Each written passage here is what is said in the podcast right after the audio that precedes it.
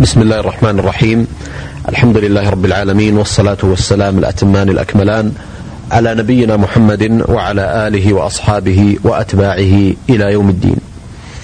أيها الإخوة والأخوات السلام عليكم ورحمة الله وبركاته. وأهلا ومرحبا بكم في لقاء جديد من برنامجكم في موكب الدعوة.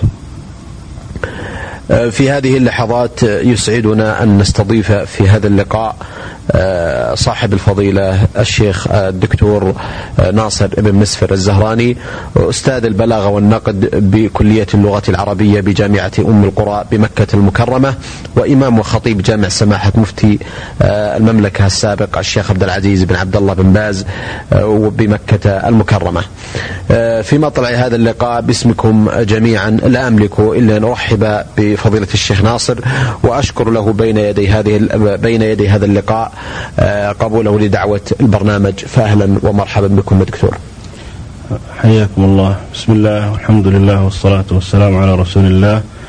أسأل الله العلي القدير أن يكتب لنا ولكم الأجر والتوفيق وأشكر لله عز وجل على نعمه العظيمة ثم أشكر لكم على إتاحة هذه الفرصة للاتصال عبر هذا الأثير الطيب مع إخواننا في أنحاء الدنيا من المحبين للإسلام وأهله والعلم وأهله وآمل أن نوفق في هذا اللقاء إلى ما يسر النفوس ويبهج القلوب بإذن الله تعالى اللهم آمين.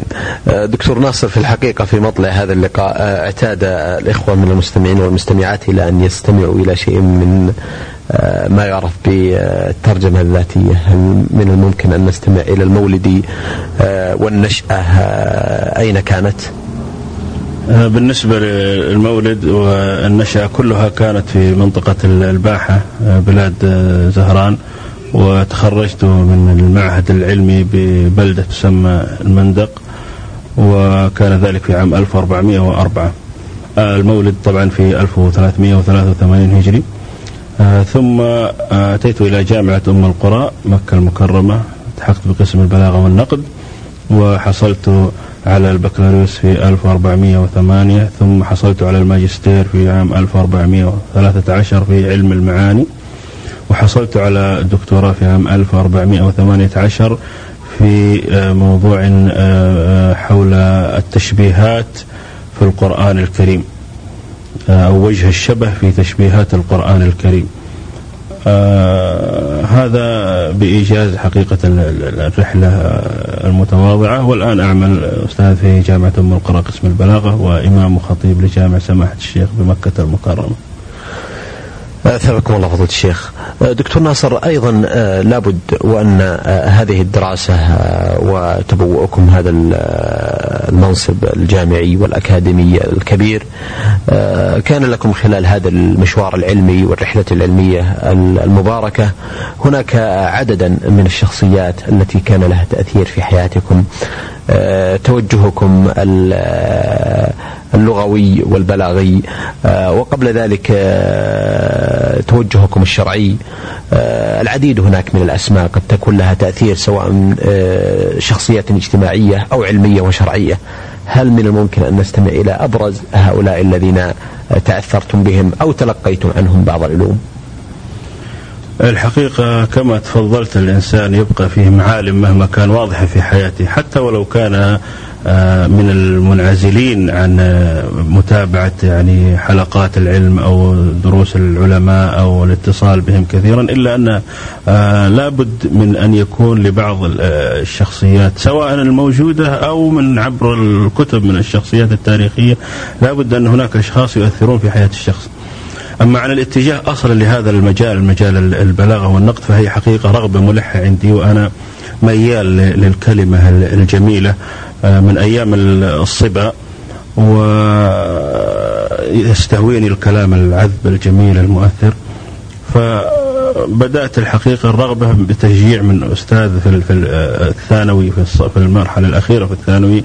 كان مجيدا في تدريسنا لمادة البلاغة والنقد. فأعجبني دراسته لبعض النصوص وحاولت أني أوسع هذه الدائرة أكثر. فحينما أتيت التحقت بقسم البلاغة والنقد. وكانت أيضا بدايات الاتجاه الديني إن صح التعبير وإن كنا الحمد لله يعني الإنسان متدين كما يقال بالطبع ونحن في بلد الحمد لله مسلم. لكن الإنسان أحيانا يكون عنده اتجاه أكثر للتدين أو للعلم. كانت أيضا مع بداية مجيئي للجامعة لكنها لم تجعلني أدخل قسما شرعيا لأني رأيت أن ذلك ممكن أن أحصله من خلال القراءة ومن خلال الاستفادة من العلماء لكن رأيت أن أدخل في هذا الباب عله يفتح علي آفاق من استيعاب النصوص أو جمال التعامل معها والتعايش مع القرآن الكريم وفهم أسراره وجمالياته. وفعلا هذه الدراسة أثمرت أنني يعني فعلا أصبحت أجد للآيات وللأحاديث النبوية طعما آخر ومذاقا آخر حينما عرفت بعض أسرار البلاغة وجمالية التعبير. ولذلك حاولت أن أوظفها أيضا في خطابتي وفي خلال كلماتي يعني نجتهد في ذلك. شخصيات كثيرة. سماحة والدنا رحمة الله عليه هو من الشخصيات المهيمنة على تقريبا كل طالب علم. لكن لم يكن الاتصال به المباشر الوثيق إلا بعد تقريبا تخرجي من الجامعة، إنما كان اتصال مثل مثل أي شخص يحضر محاضرة للشيخ أو درس أو كذا. وكنت أحب الشيخ ويعني حبا عظيما قبل أن أدخل إلى أعماق حياتي. فلما دخلت إلى أعماق حياته ورأيت ما رأيت من العجب والعجاب خفت على نفسي حتى من الغلو حتى خاطبت الشيخ مرة من المرات في قصيدة وقلت له آه، لو جاز فيكم غلو كنت أول من يغلو بشيخ الهدى والعلم والحكم لكنه حبكم في الله راسية جذوره وارتوت من مهجتي ودمي. فقال الشيخ الحمد لله أشوى أنك وقفت عند هذا الحد لأن الحقيقة الشيخ من يعايشه ويرى جهده وعلمه وتواضعه وشخصيته العظيمة يفتتن بهذا الشخص العظيم ويجله ويكبره. هناك شخصيات كثيرة الحقيقة يعني لا أنسى أيضا فضل لأخي الأكبر الذي وجهني للدراسة ولا أنسى الفضل في الجامعة لمعالي الشيخ الدكتور راشد الراجح الحقيقة هو من الناس الذين شجعوني كثيرا حينما رأى عندي بعض المواهب وبعض القدرات وكان له الفضل الكبير بعد الله عز وجل والمتابعة حتى أنه كان يحضر يعني مناقشاتي ويشارك دائما ويشجعني معنويا بدرجة كبيرة. هؤلاء تقريبا من الشخصيات البارزة في حياتي. أما في الاتجاه الآخر وفي القضايا الدينية أو العلم فهم أيضا كثر آه، لعلاقة وطيدة بأصحاب الفضيلة والمعالي أبناء الشيخ عبد الله بن حميد الشيخ أحمد بن حميد وهو من علماء الأصول بالذات وعلماء الفقه الأجلاء الفضلاء الذين لا ينكر فضلهم ومعالي الشيخ صالح. هؤلاء يعني آه، بيني وبينهم مودة أكثر من من الإخوان. اتصالي بهؤلاء الناس جميعا أثمر في حياتي الحقيقة أشياء كثيرة لا أنساها. فأسأل الله عز وجل أن يثيب كل من كان له فضل علينا وأن يجعلنا إن شاء الله ممن يعرف الجميل لأهله ويشكر كل من أسدى إليه معروفا. فإن من لم يشكر الناس لم يشكر الله عز وجل. أحسنتم أثابكم الله. دكتور ناصر الحقيقة لابد أن لكم جهود ومشاركات علمية سواء في كتابة وتدوين آه، بعض الكتب والرسائل آه، هل ممكن نستمع إلى أبرز مؤلفاتكم وكتاباتكم في هذا المجال؟ الحقيقة حفظك الله أعرف أنا أن التأليف أنه مرتقى صعب وأن الإنسان آه، لا يعني يجدر به أن يزج بنفسه في هذا الميدان إلا وهو أهل له فميدان التأليف ميدان يحتاج إلى أناس متمرسين وإلى أناس ذوي خبرة وفائدة ويقدمون شيء. ولم يكن يستهويني أو لم أكن أحدث نفسي أني أؤلف لأني الإنسان يقول يعني رحم الله عمرا عرف قدر نفسه والعلماء والفضلاء الحمد لله قاموا بكثير من من الواجب فليست جرأة مني على التأليف. لكن حقيقة منذ بدايتي وأنا أحب شيء اسمه التجديد. التجديد في الطرح وكنت أتضايق حقيقة حتى من كثير من خطباء الجمعة أو من الأساتذة حتى أو من بعض الدعاء أو الوعاظ الذين دائما تجدهم على وتيرة واحدة وعلى خطة واحدة وكلمة واحدة ليس من تجديد ليس من تغيير ليس من تفنن في إيصال ما لديهم. الحق واحد لا يتعدد لكن يجب أن يكون هناك تنوع وتفنن في إيصال هذا الحق. بسبل عدة لأنك حينما تنظر إلى أصحاب الباطل تجدهم ما تركوا وسيلة إلا حاولوا أن آه، يروجوا لباطلهم من خلالها. أيا كانت تلك الوسيلة مسموعة أو مرئية أو مكتوبة أيا كانت فيتفننون فيما عندهم. فحينما تجد تنظر إلى كثير من أتباع الحق تجدهم على وتيرة واحدة. بينما لو تأملت الوضع في القرآن الكريم أولا تجد التجديد والتنوع ولا تجدها على وتيرة واحدة. وأحيانا تكون في موضوع مثلا في اليوم الآخر فإذا بك فجأة تنتقل إلى موضوع يتحدث عن الدنيا وبهرجها ثم إذا بك في الجهاد ثم إذا بك في الزكاة ثم إذا بك في الصيام.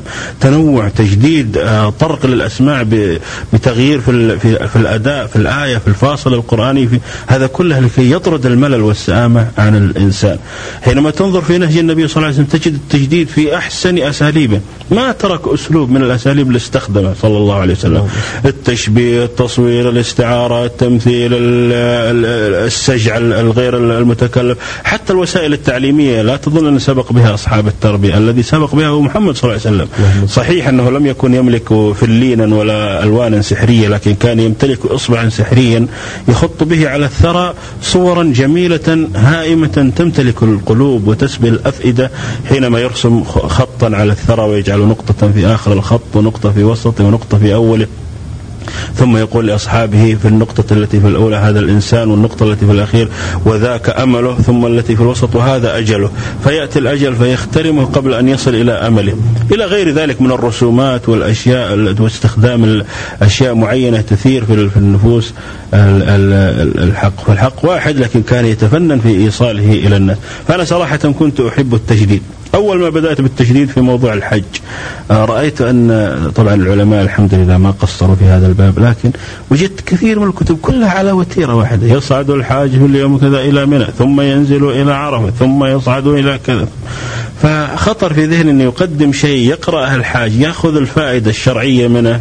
ثم مع ذلك يكون في نوع من المتعة الفنية أو الأدبية وكذا. فبدأت بفكرة مبسطة في كتاب بعنوان إبهاج الحاج والحمد لله يعني صادف قبولا طيبا. حتى حتى الحاج نظمته في أبيات. ووفق هذا الكتاب وطبع على نفقة خادم الحرمين أكثر من ثلاث سنوات يوزع على الحجاج ويطبع على نفقات كثير من المحسنين في نوع تجديد. فانطلقت في هذه الروح التجديدية في أشياء كثيرة. أنيس المسافر كتاب الحمد لله أيضا نال قبولا كبيرا وهو الآن في الطبعة الخامسة في مدة وجيزة يتحدث عن السفر بآلامه وآماله والوداع والفراق والغربة والحنين للأوطان والسفر عبر القطار وعبر الطائرة وعبر السيارة وعبر الباخرة والسفينة وعبر الأشياء القديمة قديما ويعني محاولة في التنويع والتفنن وهي كلها تنصهر في النهاية في في بوت قواحد بوتقة الوجهة والنظرة السليمة نظرة الإسلام. آه، فهذا كتاب أنيس المسافر أيضا وكتاب إبهاج الحاج والسراج المنير قصيدة في مدح النبي صلى الله عليه وسلم وبازية الدهر قصيدة في الثناء على سماحة الشيخ وهي من أول الكتب التي ألفت عن الشيخ وقدم لها أربعة وزراء وأربعة علماء.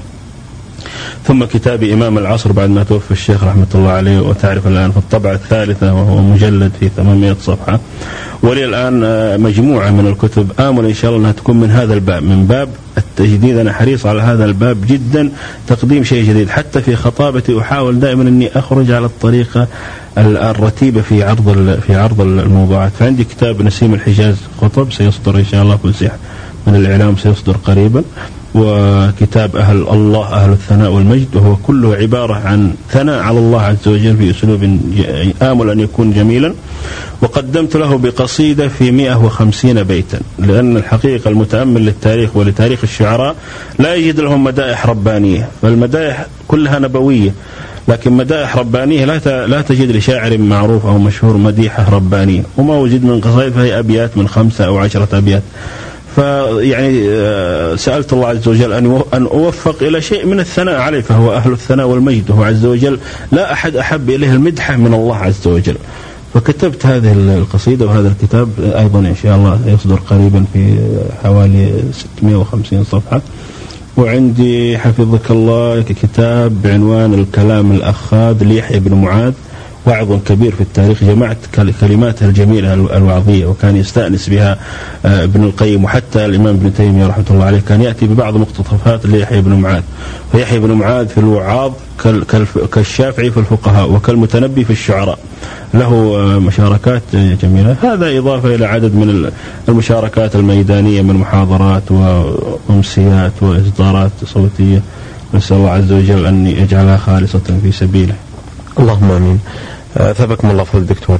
آه، دكتور ناصر آه، بن مسفر الزهراني الناس والجميع يعرفكم شاعر مجيد. لكم مشاركاتكم وقصائدكم المشهورة والمبثوثة والمتداولة بين الجميع والتي كان لها أثر كبير في محيط الناس وصدى طيب في شتى الأوساط. دكتور ناصر آه، اسمحوا لي أن أسألكم آه، كيف كانت بدايتكم مع الشعر؟ آه، وقبل ذلك أيضا أو من الممكن أن يلي هذا السؤال ما هي أول قصيدة كتبتموها؟ وكانت الفاتحة في هذا الباب. هو الحقيقة حفظك الله بدايتي مع مع الشعر بداية الرغبة أولا والميل. كنت ميال بطبعي لهذا الشيء. وأحيانا الناس يقولون آه، نزعه عرق. آه، عندي آه، الوالدة حفظها الله.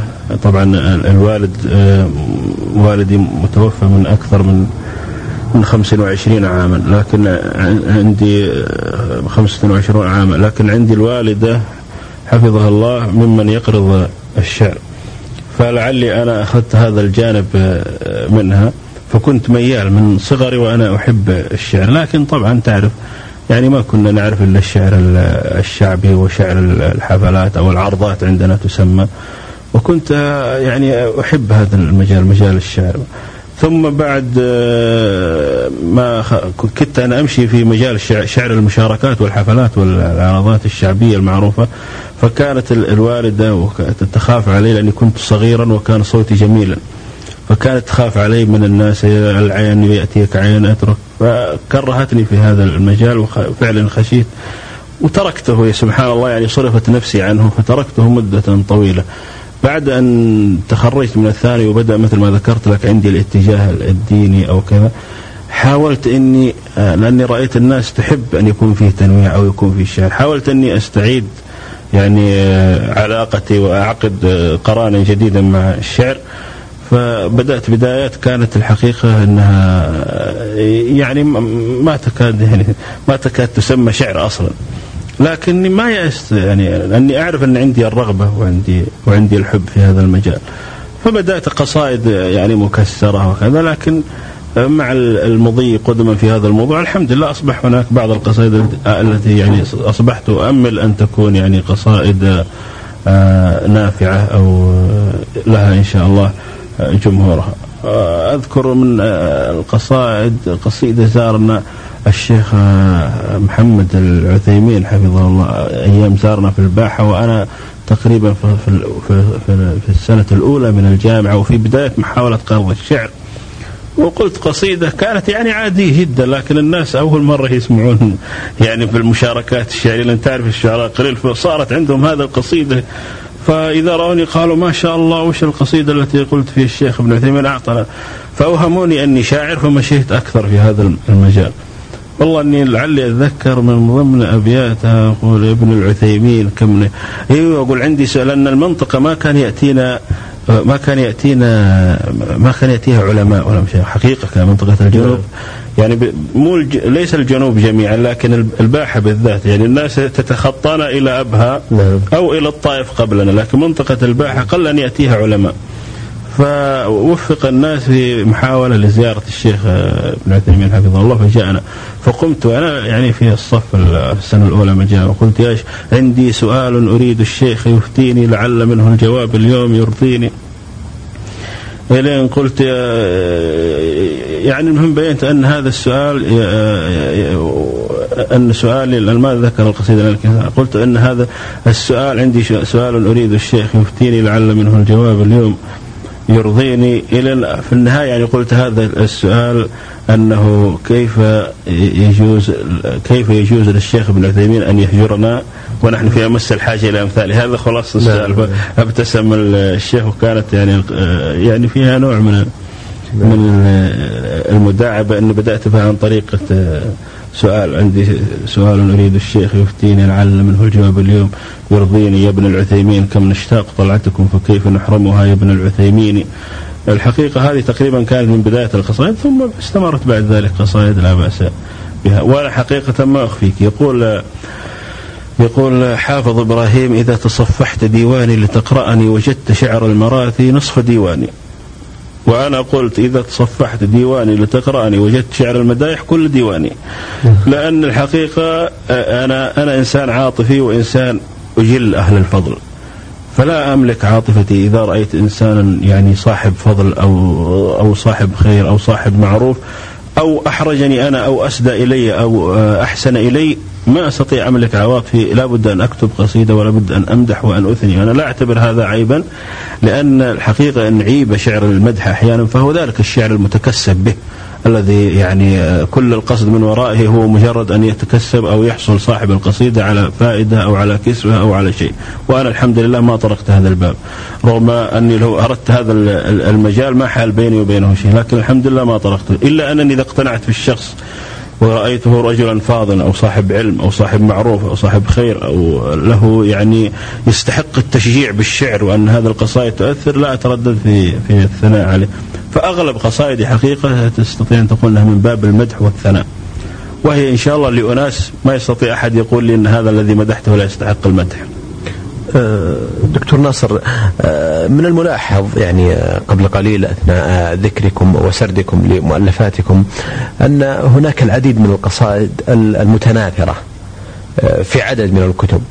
ألم تفكروا في جمع تلكم المادة الشعرية في ديوان واحد مطبوع ومتداول؟ القصائد قصدك في أي مجال قصائد أقصد عموم القصائد. يعني يكون الديوان يشمل جميع القصائد سواء كان منها ما كان مدحا أو رثاء أو غير ذلك. هو الحقيقة الآن عصر الكمبيوتر هذا سيأتي بالعجيب.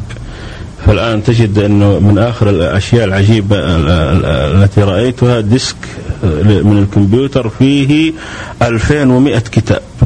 تصور 2100 كتاب في في في ديسك يعني صغير الحجم يحوي 2100 كتاب.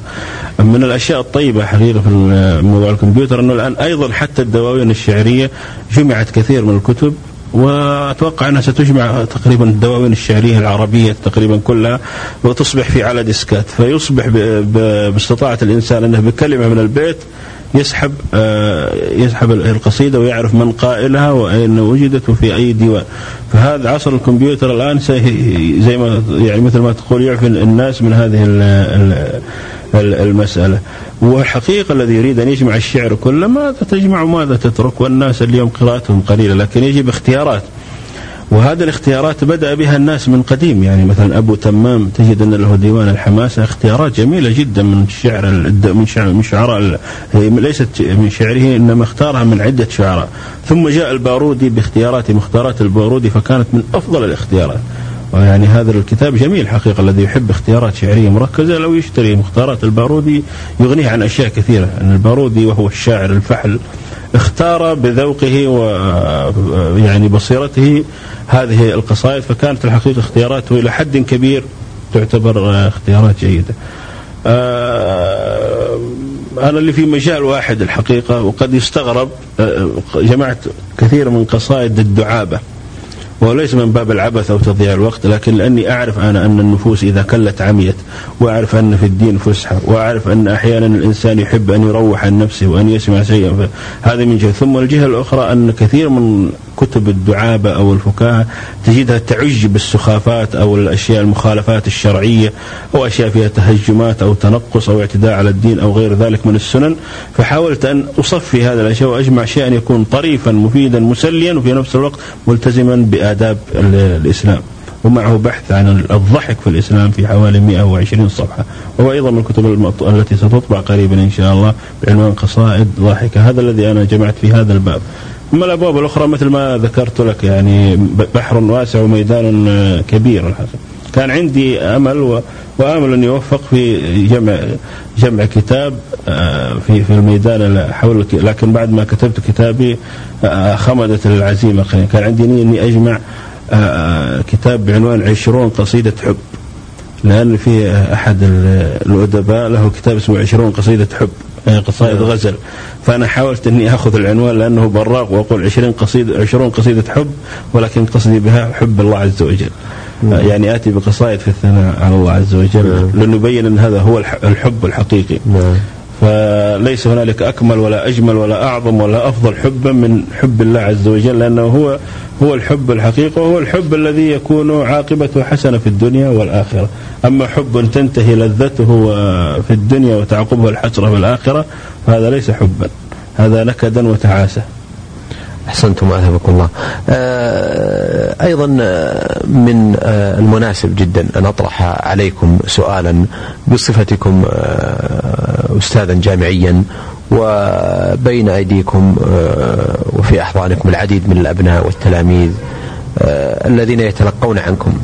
بحكم تلك التجربة الجميلة التي مررتم بها ألا ترون أن الساحة بحاجة الآن إلى آه نخبة معينة من الشعراء الذين لديهم الحس الإسلامي الأصيل ويحملون أيضا الذوق الأدبي الرفيع فإذا اجتمع هذا وذاك ولد بلا شك يعني أدبا إسلاميا راقيا ورفيعا الأمة قد ينقصها الكثير في هذا المجال. دوركم بصفتكم في كلية اللغة العربية وفي قسم البلاغة والنقد وأنتم أيضا شاعر. ما دوركم في هذا المجال نحو تنمية تنمية تلك المهارات التي بين أيديكم وتشجيع النشأ على الدخول في هذا المجال؟ وحاجة الأمة إلى تغطية هذا الفراغ الذي هو واسع وكبير في مجال الأدب. هو الحقيقة مثل ما تفضلت مجال الأدب والشعر أمر ضروري وهام للغاية. والشعر هو وسيلة من أنجع الوسائل والعرب أمة شاعرة فالعربية لا تجده إلا إما, أن يكون شاعرا أو أن يكون متذوقا للشعر. والعرب لن تدع الشعر حتى تدع الإبل الحنين. فهم أمة شاعرة أمة ذواقة أهل كلمة أهل بيان أهل فصاحة. العربي تهيمن عليه بالكلمة الجميلة ولا تستطيع أن تهيمن عليه بالسيف والسنان. لكنك تقوده من سمعه بكلمة جميلة أو عبارة خلابة فتمتلك لبه وإحساسه. فالكلمة المؤثرة الجميلة لها أثرها. والشعر له منزلته وقيمته. آه ولكن لحكمة معينة الله عز وجل نفى عن نبيه صلى الله عليه وسلم الشعر لأن النبي صلى الله عليه وسلم لا ينطق عن الهوى إن هو إلا وحي يوحى. وما يحمله هو الحق الصراح الذي ليس فيه مجال لخيال أو عاطفة وما إلى ذلك. أما الشعر فهو يبنى في الغالب على هذه الأشياء الخيال والعاطفة. والله عز وجل يقول ألم ترى أنهم في كل واد يهيمون أي من أودية الخيال والعاطفة. فإلا أنه عز وجل أثنى أيضا على الشعراء. ألم ترى أنهم في كل واد يهيمون وأنهم يقولون ما لا يفعلون إلا الذين آمنوا وعملوا الصالحات وانتصروا. انتصارهم يكون انتصار بشعرهم بقولهم بكلمتهم الجميلة فهم ينتصرون. فهؤلاء إذا انتصروا يعني هؤلاء يعني يكونون من المثنى عليه والنبي صلى الله عليه وسلم كان يحب الشعر وطلب من الصحابي أن, أن, أن ينشده من شعر أمية بن أبي الصلت. فكلما أنشده قافية قال هي يعني زد. كلما أنشده بيتا قال هي إلى أن أنشده مئة قافية. قال ذلك شعر رجل آمن شعره وكفر قلبه. وكان يحب الشعر ويثيب عليه ويكافئ الشعراء ويجعل الحسان منبرا في المسجد ويقول اهجهم روح القدس معك ويقول والذي نفسي بيده لما ترميهم به أشد عليهم من نضح النبل. فهو كان يحب الشعر ويعرف مقداره ومنزلته في الدفاع عن الإسلام وفي كبح الخصوم وفي إبراز محاسن الإسلام وجذب الناس إليه لأن الكلمة الجميلة لها أثرها. ولذلك جاءت معجزة نبينا صلى الله عليه وسلم في الكلمة. لأن العرب أمة كلمة أمة بيان. فجاءت المعجزة من جنس ما يفاخرون فيه جنس الكلمة والبيان. فهذا الجانب يجب أن ينمى عند الناس وأن أن أن يعني يكثر الشعراء الذين في هذا الجانب. والحقيقة أن يعني غالبا إذا جاء إنسان قال أنا عندي قصيدة أو إيش رأيك أن ممكن أكون شاعر في يعني في الغالب نستعمل أسلوب التشجيع حتى لو كانت القصيدة متردية.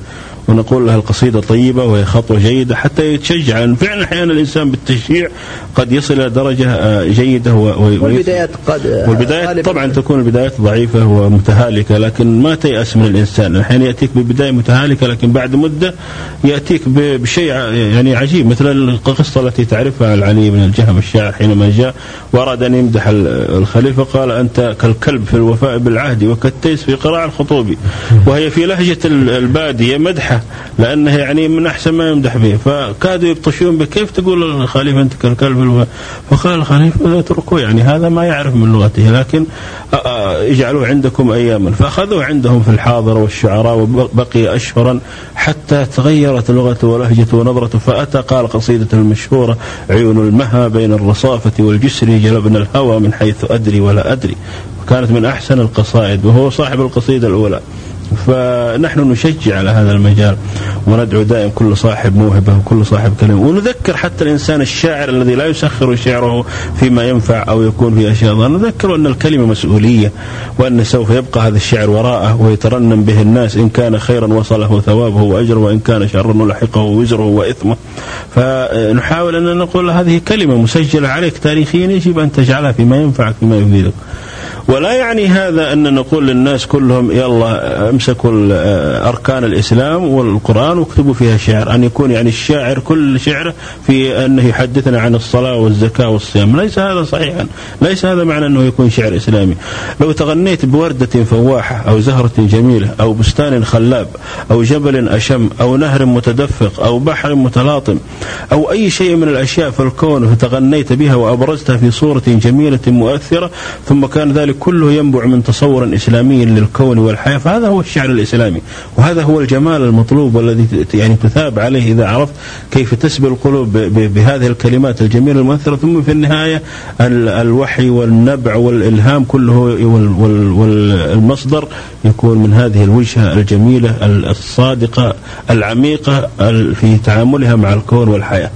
فليس معنى أنه محصور إذا قيل لك نريدك شاعر إسلامي يعني أنك تحدثنا عن هذا الشيء، شاعر إسلامي ينطلق في حياتك حتى في تصوير عاطفتك، حتى في تصويرك للغزل وهو غزل، تستطيع أن تتحدث عن عاطفتك الشعرية ثم تربطها في, الأخير بالخوف من الله عز وجل وبال يعني محاولة أن الإنسان يكبح جماح نفسه. إلى غير ذلك من تصوير التجربة تصويرا اسلاميا، لأن ما حد يستطيع يتنكر العاطفة، هذه عواطف إنسانية موجودة في الإنسان لكن يختلف في تصويرها. في من الناس من يشجعها ويدعو إليها ويلهبها ويحاول أن يجرها للحرام ومن الناس من لا يحاول أن ينميها ويهذبها وفي النهاية يربطها بالخوف من الله عز وجل أو يسخرها في الحلال. ولذلك تجد يعني حتى آه، العرب قديما عندهم التزام بهذه المبادئ. حتى الذين اشتهروا بالقصص العذرية ما تجد يعني كثير منهم يعني حينما يسأل وذا يحلف بالله أنني ما حللت إساري على حرام. ولهم من القصائد ما لهم كثيرون.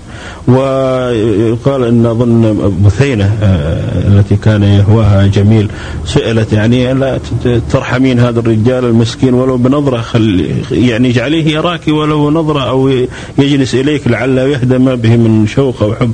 قالت لا, لا والله إني أنا أحبه أيضا ولكني أعرف قول الله تعالى الأخلاء بعضهم يومئذ لبعض عدو إلا المتقين فلا أريد أن أن أن يقع في معصية في الدنيا فأخسر لقاءه يوم القيامة فكانت نظرتهم أيضا حتى في تصوير العاطفة كانوا يربطونها بالدين والخوف من الله عز وجل أحسنتم وأثابك الله.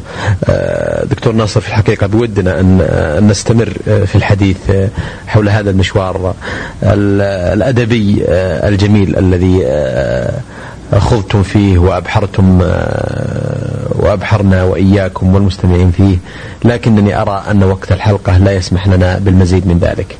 إلا أنني أعد الإخوة والأخوات أن يكون لنا تواصل مع فضيلة الشيخ الدكتور ناصر بن مسفر الزهراني أستاذ البلاغة والنقد في كلية اللغة العربية بجامعة أم القرى وإمام وخطيب جامع سماحة الشيخ عبد العزيز بن باز رحمه الله بمكة المكرمة. نلقاكم بإذن الله تعالى على خير في مثل هذا اليوم من الأسبوع القادم لنواصل الحديث مع آه، الدكتور ناصر والسلام عليكم ورحمة الله وبركاته. في موكب الدعوة إعداد وتقديم محمد بن عبد الله المشوح.